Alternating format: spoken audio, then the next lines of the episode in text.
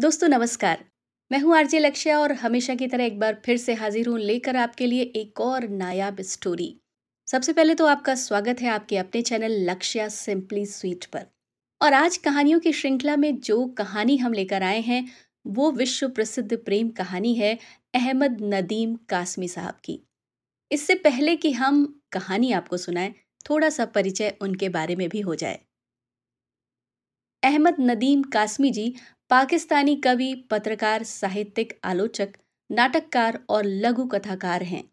इनका जन्म बीस नवंबर उन्नीस सौ सोलह को सरगोधा, जो कि अब पाकिस्तान में है, वहां हुआ था और इन्होंने दस जुलाई दो हज़ार छह तक इस दुनिया को अपनी एक से एक अजीम रचनाएं सौंपी।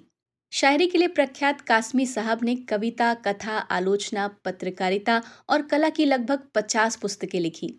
शायरी के क्षेत्र में भी उनकी प्रमुख कृतियां हैं धड़कने, जलाल और जमाल, शोले गुल, दस्ते वफा, मुहित और ऐसी अनेक शायरियां जो हमें प्रफुल्लित कर देती हैं।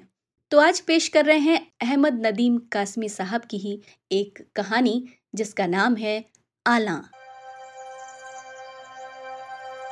अम्मा अभी दही पिलो रही थी कि वो मिट्टी का प्याला लिए आ निकली।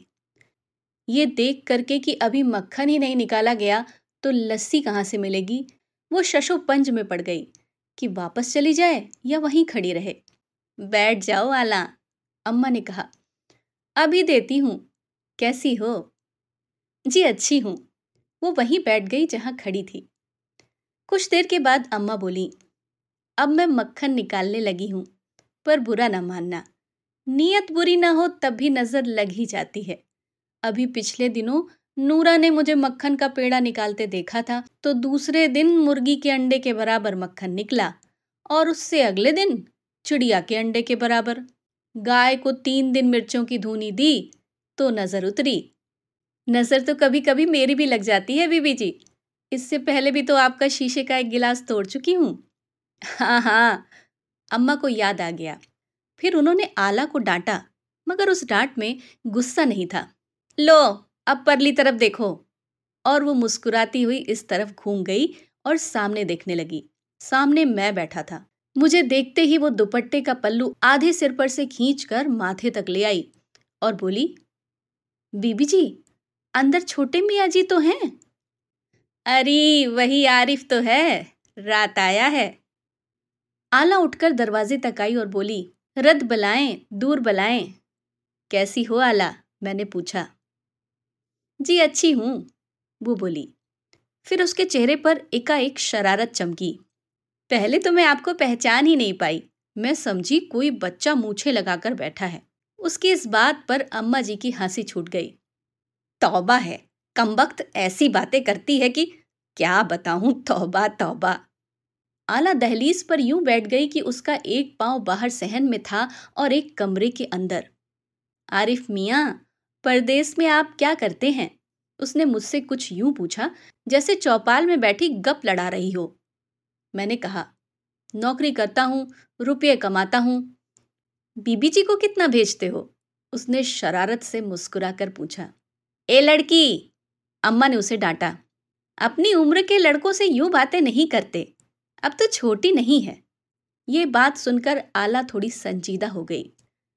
अम्मा जी अब्बा होते तो बताते, उन्हें तो खुदा के पास जाने की इतनी जल्दी पड़ी थी कि मेरे सिर पर से अपना हाथ उठाया तो इंतज़ार भी नहीं किया कि कोई इस लड़की के सिर पर हाथ रखे तो चलूं। आला के चुलबुले अंदाज पर एक गंभीर बादलों का साया छा गया। बहुत रोकने पर भी आंसुओं ने उसके चेहरे को भिगो दिया। ये सब देखकर मैंने कहा, आला तुम्हारी माँ तो कब की चल बसी थी, क्या बाप भी? अब के घूमकर उसने दोनों पांव कमरे में रख दिए और बोली, जी वो भी चले गए। मैं लड़का होती तो शायद मुझे जूते गांठना सिखा जाते, पर वो मुझसे रोटियां ही पकवाते रहे।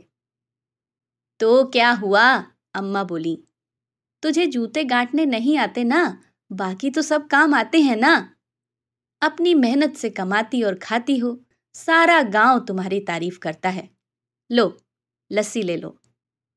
आला, जो अम्मा की गुफ्तगू के दौरान उन्हीं की तरफ घूम गई थी, उठी और जाकर प्याला अम्मा के पास रख दिया। वो लस्सी का प्याला लेकर जाने ही लगी थी, मगर चंद कदमों के बाद एकदम रुक गई। बोली, क्या आज भी चक्की पीसने आ जाऊं बीबी जी? आ जाना, अम्मा बोली। जी अच्छा, वो बोली। फिर वहीं खड़े खड़े मुझसे पूछा, आरिफ मियाँ आप कितनी छुट्टी पर आए हैं? मैंने कहा, मैं अब्बा की बरसी करके जाऊंगा। फिर तो बहुत दिन है, ऐसा कहकर वो वहाँ से चली गई। मैं जब गांव में इधर उधर घूम कर वापस आया तो वो एक कोठरी में बैठी चक्की पीस रही थी। ओढ़नी उसके सिर से उतर गई थी और खुले बाल चक्की के हर चक्कर के साथ उसके चेहरे को छुपा और खोल रहे थे। उसने एक टांग को पूरा फैला रखा था। मैंने इधर उधर देखा, अम्मा कहीं नजर न आई, तो मैं पंजों के बल कोठरी तक गया। जब दरवाजे से आती हुई रोशनी एकदम कम हुई तो उसने चौंक कर देखा।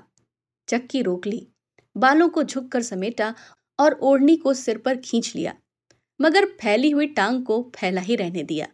फिर वो चक्की की हथ को थाम कर आहिस्ता आहिस्ता घुमाने लगी और मेरी तरफ देखती चली गई।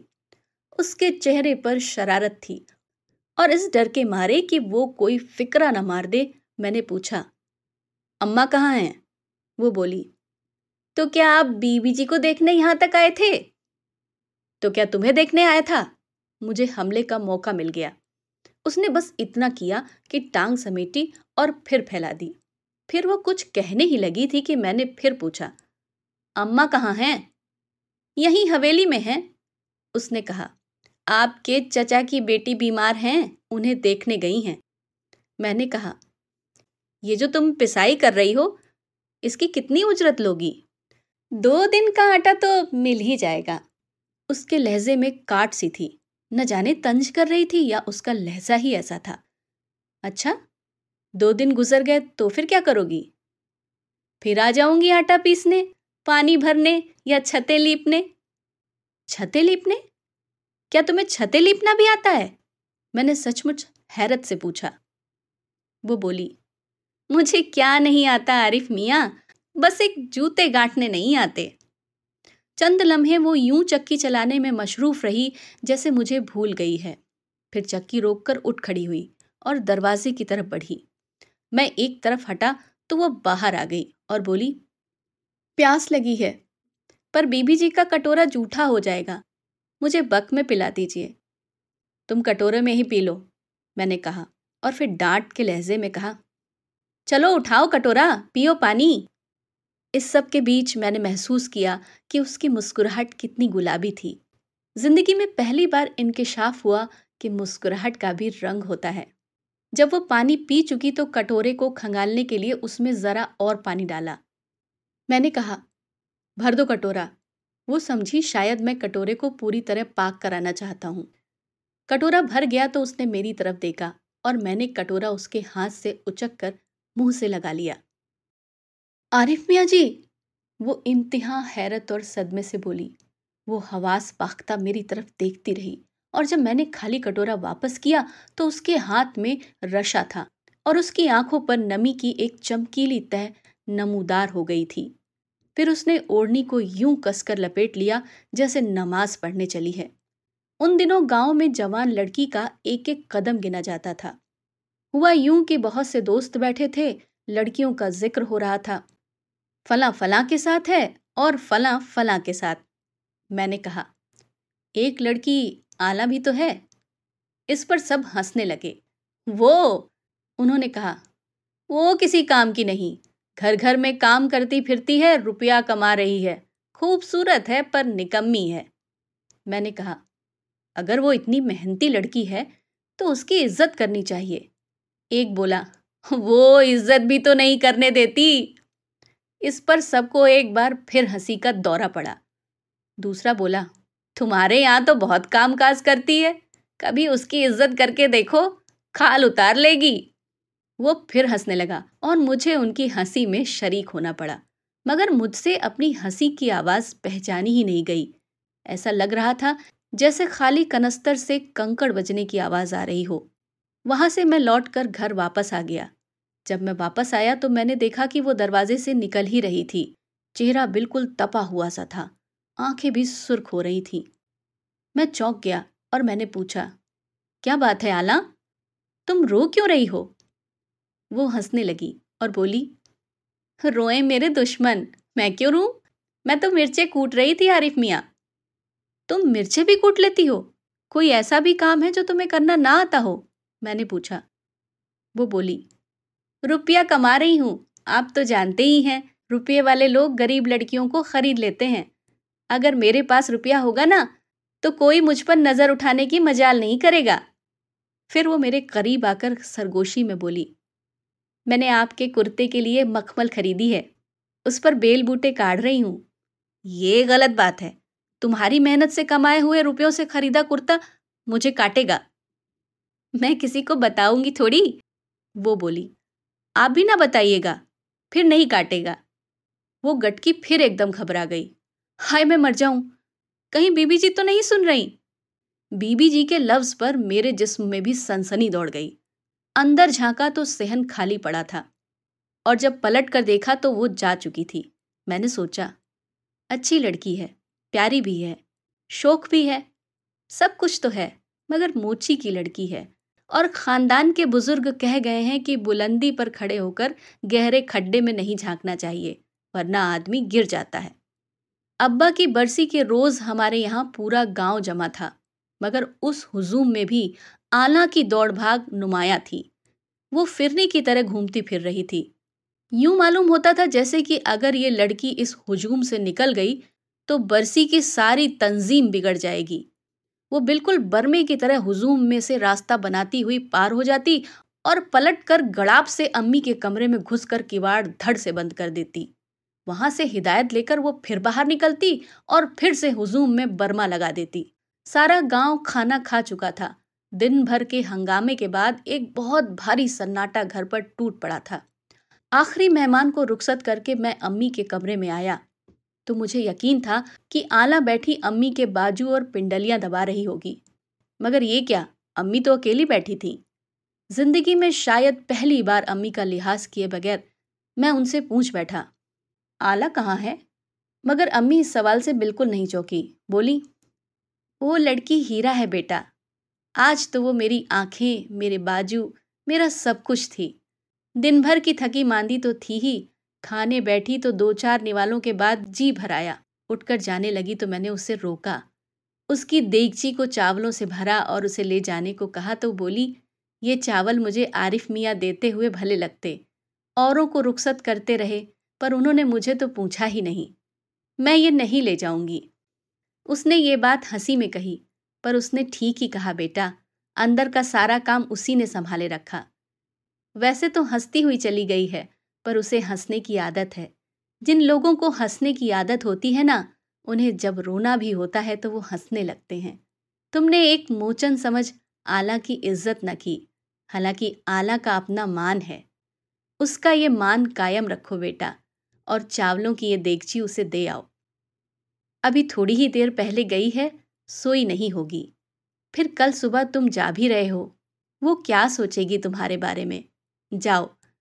आला अपने घरौंदे के दरवाजे के पास चारपाई पर लेटी हुई थी। मैंने पास जाकर उसे आहिस्ता से पुकारा। वो तड़प कर यूं खड़ी हो गई जैसे उसके करीब कोई गोला सा फटा हो। आरिफ मियाँ, वो बोली, चावल देने आए होंगे। मैंने कहा, हाँ चावल ही देने आया हूँ। लाइए। उसने हाथ बढ़ाए। बीबी जी ने बताया होगा? हाँ बताया है, मैंने कहा। देगची लेकर उसने चारपाई पर रख दी और बोली, वहाँ घर में देते तो ज़्यादा अच्छा लगता, वैसे अब भी अच्छा लग रहा है। वो अपनी बातें बोलती रही, पर मुझे कुछ समझ नहीं आ रहा था कि क्या कहूँ। आखिर एक बात मुझे सूझ ही गई, मैं कल वापस जा रहा हूँ। वो मुझे मालूम है, आला बोली। मालूम था तो वहाँ घर में ज़रा देर रुक जाती, मैंने कहा। वो बोली, आपके कुर्ते का आखिरी टाका बाकी था, वो आके लगाया है। आपके बक्से में उस कुर्ते की जगह तो होगी ना? और हाँ, सुबह आपका बक्सा उठाकर अड्डे पर मुझे ही तो पहुँचाना है, बीबी जी ने मुझसे कह रखा है। मैंने कहा, तुम क्या कुछ कर लेती हो आला, तुम किस मिट्टी की बनी हो आला? वो खामोश खड़ी रही, फिर दो कदम उठाकर मेरे इतने करीब आ गई कि मुझे अपनी गर्दन पर उसकी सांसें महसूस होने लगी। मैं तो और भी बहुत कुछ कर सकती हूँ आरिफ मियाँ, उसकी आवाज़ में झनकार सी थी। पहली जमात के बच्चे की तरह मैंने उससे पूछा, और क्या कुछ कर सकती हो? मैं प्यार भी कर सकती हूँ आरिफ मियाँ। उसने ये क्या कहा, ऐसा लगा जैसे कायनात का राज ही फाश कर दिया।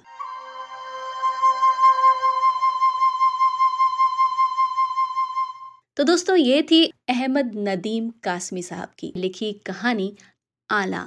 उम्मीद है आपको पसंद आई होगी, और आपको ये कहानी कैसी लगी हमें कमेंट बॉक्स में ज़रूर बताइएगा। इसके अलावा आप और किस तरीके की कहानियाँ सुनना पसंद करेंगे, वो सजेशन भी आप हमें कमेंट बॉक्स में दे सकते हैं। फिलहाल आज का ये सफ़र बस यहीं तक, तो फिर किसी और कहानी के साथ जल्दी ही करूँगी आपसे मुलाकात। दीजिए इजाज़त लक्ष्य को, फिर होगी मुलाकात। तब तक स्वस्थ रहिए, मस्त रहिए, मुस्कुराते रहिए। नमस्कार।